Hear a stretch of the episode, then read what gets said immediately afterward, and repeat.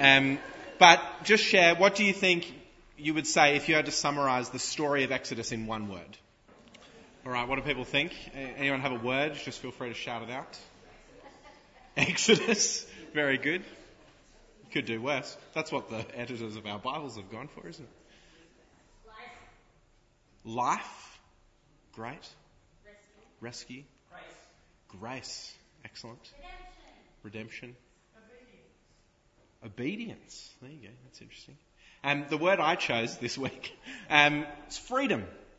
You know, a lot of those words that we've spoken about are capturing that idea of freedom, life, rescue, redemption. And we love freedom, don't we? I think in our culture, there is probably nothing that is more of a core value to us than freedom. What is, what is the good life? It is a life that is free. But what does that even mean? If you do a Google image search for freedom, you get a lot of this kind of thing. So free. A person all alone on a mountain, in a field. And this is our cultural picture of freedom, isn't it? It's me in isolation by myself with no one else, able to do whatever I want when I want. It's freedom from, which is a very good thing. Freedom from oppression. Freedom from constraint. But then what? Where do these people go from here? Have you ever wondered that? What are they actually free for? Because when you think about it, a person all by themselves with their arms outstretched on a mountain, after a while they start to look less free and more just lost. They start to look a little bit like the Israelites wandering in the wilderness in these chapters of Exodus. Yes, they're rescued from slavery.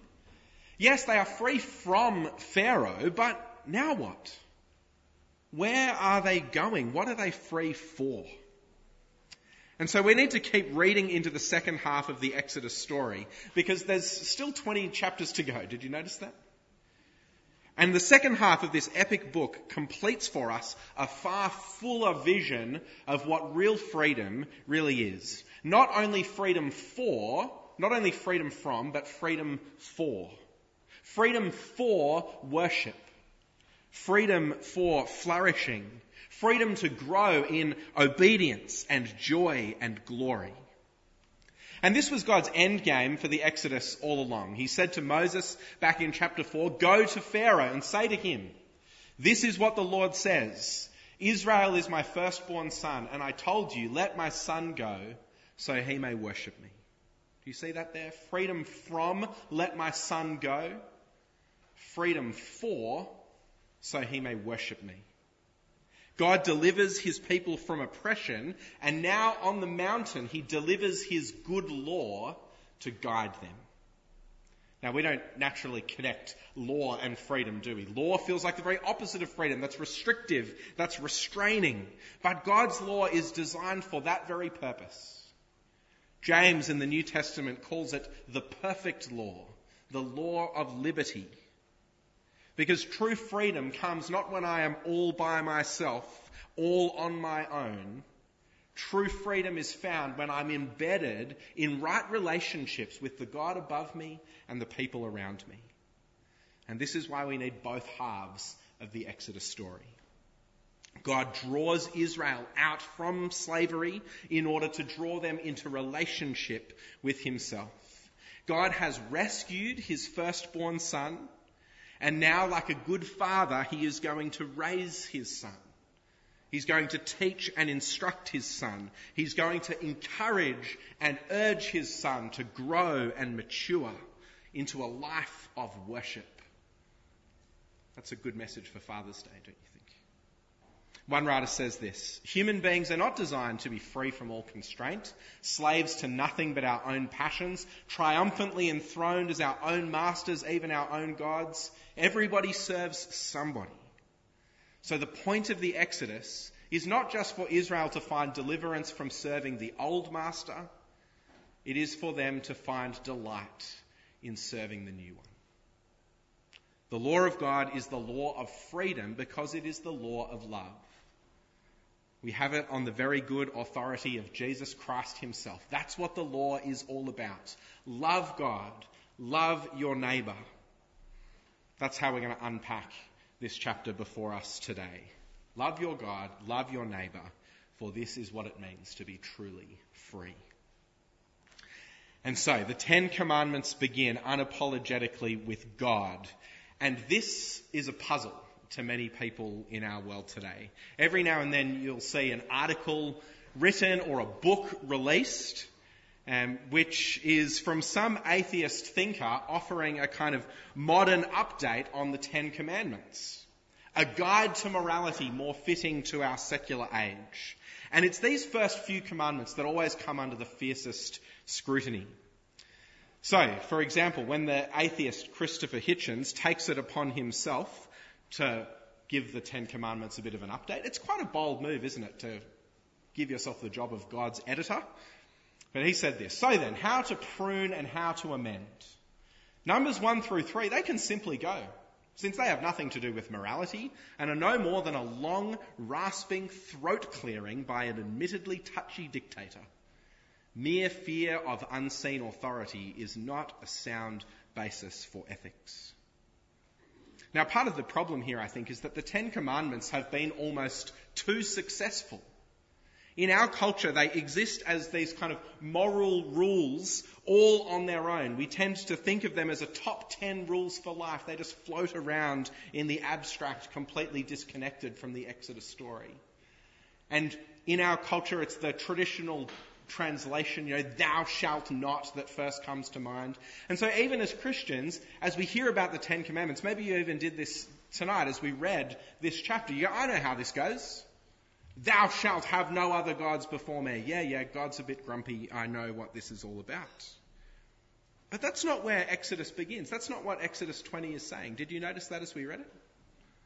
I can see some people looking at their Bibles trying to see what I mean. What does Exodus 20 say?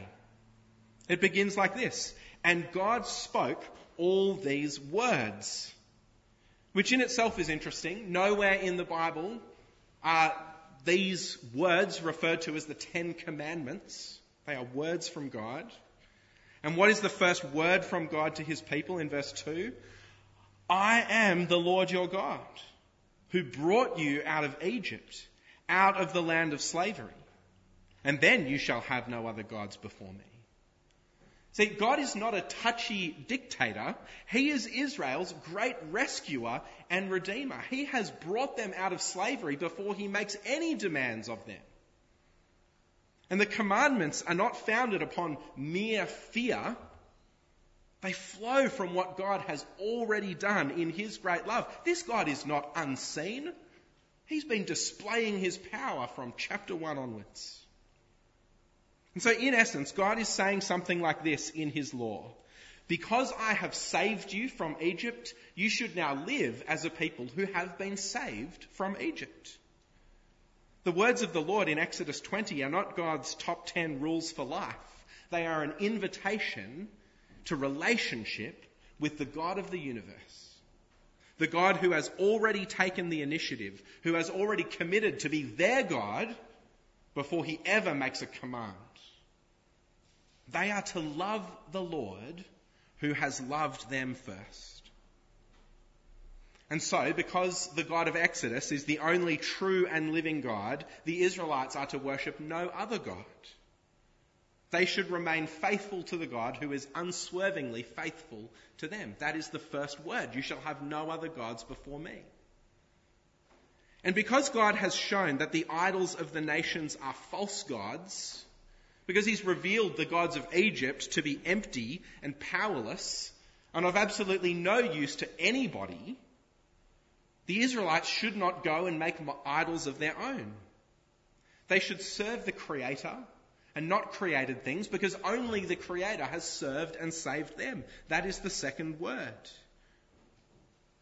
And because God has made this people his treasured possession, because God has put his name on them, just like Andy in Toy Story puts his name on his beloved toys, the Israelites are to honour God in all they do. It is no light thing to bear the name of God. They are to live holy lives because God has called them to be a holy nation in order to display his goodness and glory to the world. That's the third word.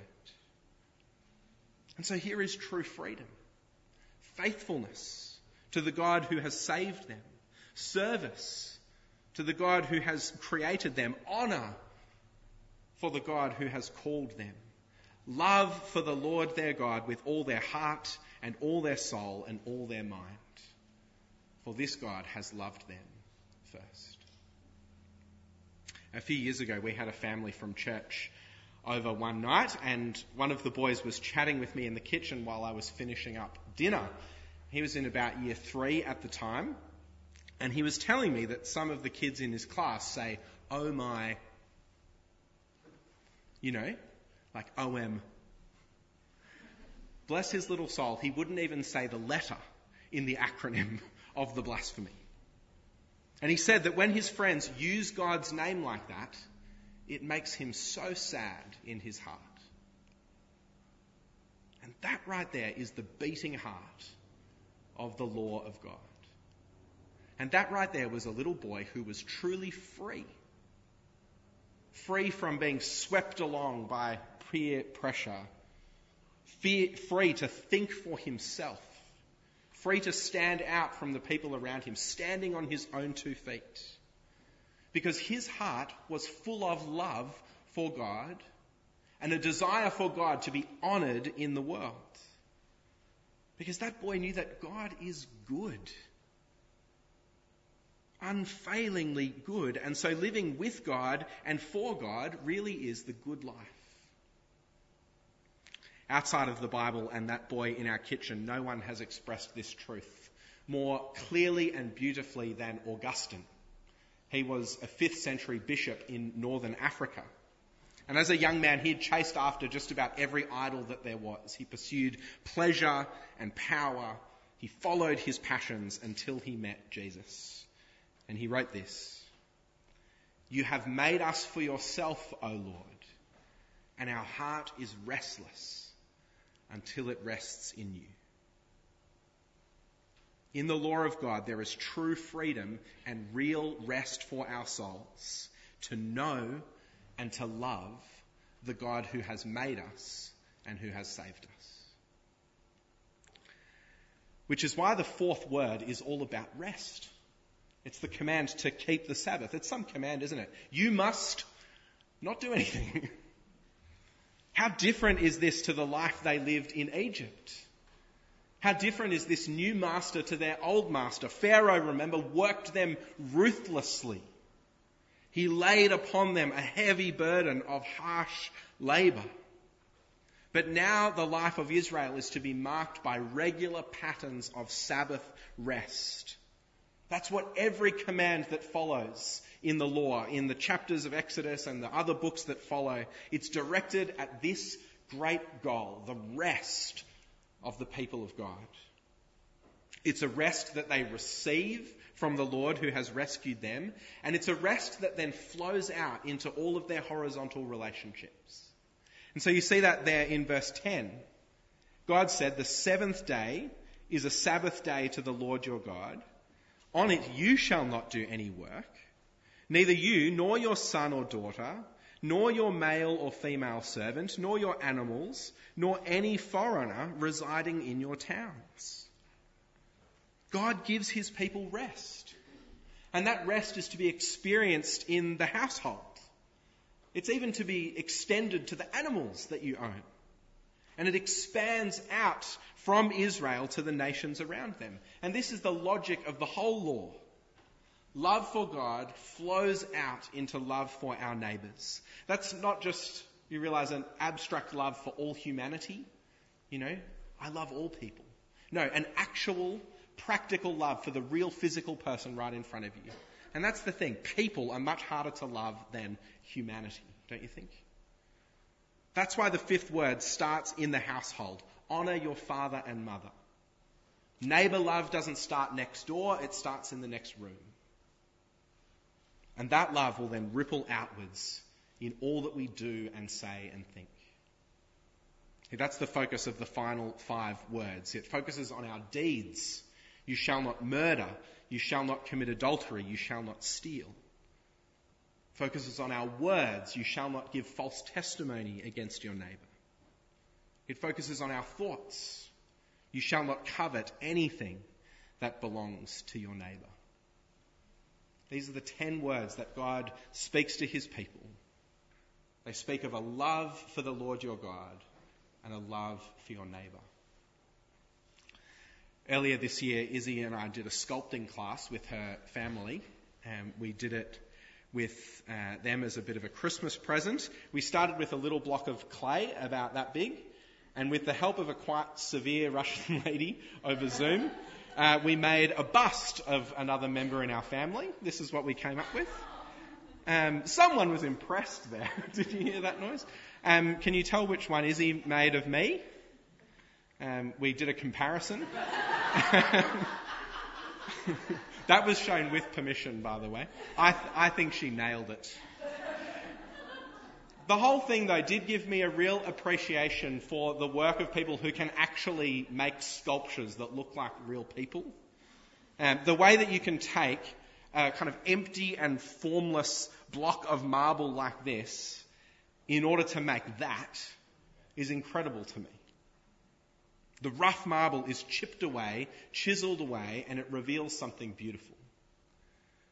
And this is what God is doing, I think, through the ten words of Exodus 20. It might seem odd to us. Why are the commands all negative?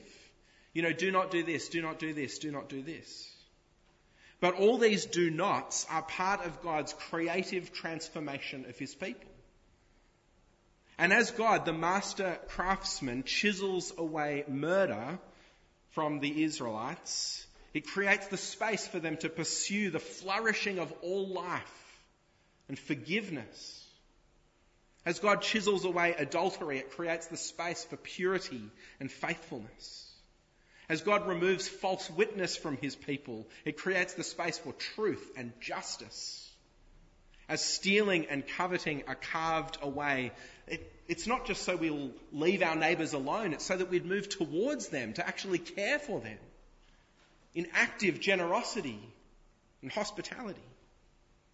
And when idolatry and hypocrisy have been eliminated, when violence and identity and theft and lies have been chiseled away, what is left is a people of rest and rejoicing, passed down from generation to generation and spreading out to all the nations. These ten words reveal to us the image of God's firstborn Son, who have been rescued from slavery, now free to live in the true freedom of love for God and love for their neighbours. And so, how might we expect the Israelites to respond to the law? God's good words given to them of every nation in all the earth. What joy they must have felt they must have been so thankful, just overflowing with gratitude for the goodness of God. We'll look in verse 18. When the people saw the thunder and lightning and heard the trumpet and saw the mountain in smoke, they trembled with fear. They stayed at a distance and said to Moses, Speak to us yourself and we will listen. But don't have God speak to us or we will die. Israel cannot even bear to listen to the Lord's voice. They're meant to be Yahweh's firstborn son. But at Sinai, their heart is hard. Too hard to hear the voice of the Father. The law is good, but they are not. And a good law for a bad people will always sound like death. God has liberated his son and he wants them to be truly free. He wants Israel to be free from tyrannical gods, free from empty idols, free to rejoice and rest, free from the fear of violence and seduction and theft and rumour and gossip. But all of that freedom is only possible if the souls of Israel are free. And the same is true for us. The law is good, but we are not. And so, left on our own, the law hangs over us like a hammer of judgment ready to fall. The law is powerless to save us, and so it only serves to condemn us. But there's hope. There's hope for Israel, there's hope for you and me, because God does have a son who conforms to these ten words. There is a Son of the Father, the eternal Son, who is faithful where all of us have failed. And so we find Jesus in Matthew's Gospel standing like Moses on a mountain, delivering the words of God to the people. And Jesus says, Don't think that I've come to abolish the law or the prophets. I have not come to abolish them, but to fulfill them. Jesus loved the law. It wasn't death to him, it was the delight of his heart, his deepest desire. Even as Christians, I think we can sometimes approach the law as if it's just bad news. We need someone to come along and take the law away to get rid of it. But that's not what Jesus says. We don't need the law to be abolished, we need it to be fulfilled. And that's exactly what Jesus came to do. Which, as we finish tonight, means three things. Firstly, Jesus fulfills the law by filling out the law for us. He shows us the true beauty of the law when it's really lived as God intended. Jesus is like the perfectly chiseled marble statue revealing the goodness and the glory of God's word. Jesus shows us that life lived according to God's good law is not restrictive, it's not constraining, it is radiant, it's glorious. Everywhere Jesus goes, he brings Sabbath rest as he honors God, his Father in heaven, and loves him with everything that he has. And so he gives life to the people around him. He brings healing and fullness and resurrection. Jesus himself is pure. He is faithful. He even lays down his life for the sake of his bride, which is the church. Jesus is generous, isn't he? He gives abundantly to all who draw near to him in faith. Jesus doesn't lie. He doesn't gossip or slander. He speaks the truth of the kingdom of God.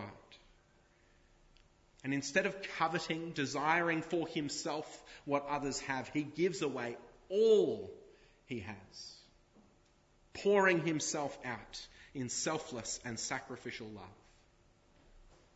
What does the law of God look like in practice? It looks like the Son of God himself arms outstretched to the world, dying on a cross, and then rising again for your salvation and for mine. Jesus shows us that the law is beautiful. And secondly, Jesus fulfills the law by filling up the law for us. You might have heard before of something called the Heidelberg Catechism. We should get catechisms back in fashion, guys. Um, it's like those question and answer documents that, like, what do you think about this? And then everyone learns an answer that teaches them the truth of the gospel. The Heidelberg Catechism was basically designed for illiterate German peasants. There are about 100 questions that unfold the truth of God for them. Question 4 says this What does God's law require of us?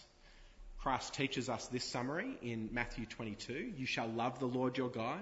You shall love your neighbour as yourself. It's a very good summary from Jesus. Good to remember that. Question five. Can you live up to all this perfectly? No. I have a natural tendency to hate God and to hate my neighbour. It's pretty blunt, isn't it? But it's a good bluntness. That's gospel truth, don't you think? Naturally, we doubt God and we accuse God rather than loving Him. Naturally, we love ourselves instead of our neighbour, often at the expense of our neighbour, rather than loving our neighbour as ourselves. The law is good, but for us it always remains a standard unfulfilled. We just can't live up to it.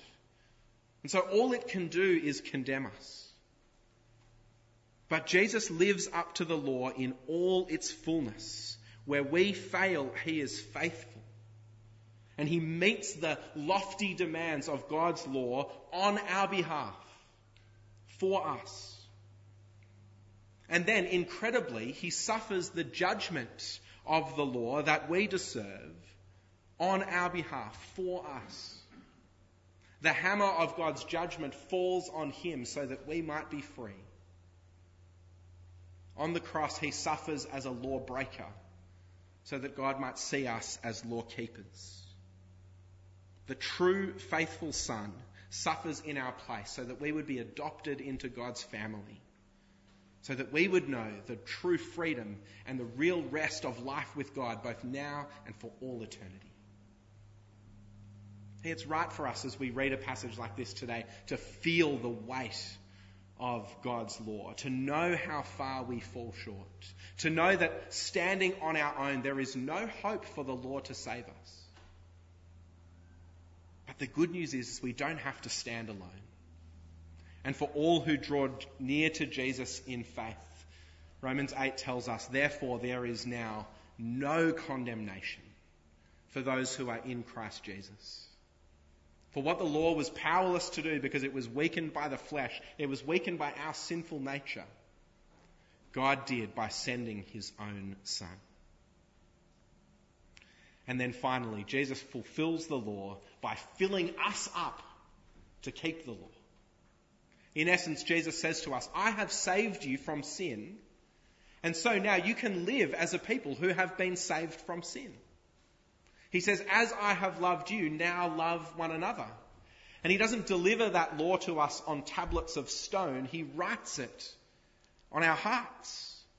And Jesus fills us with his own Holy Spirit so that the law would no longer be death to us, but we would delight in it. That it would be our deepest desire to love God and to love our neighbour.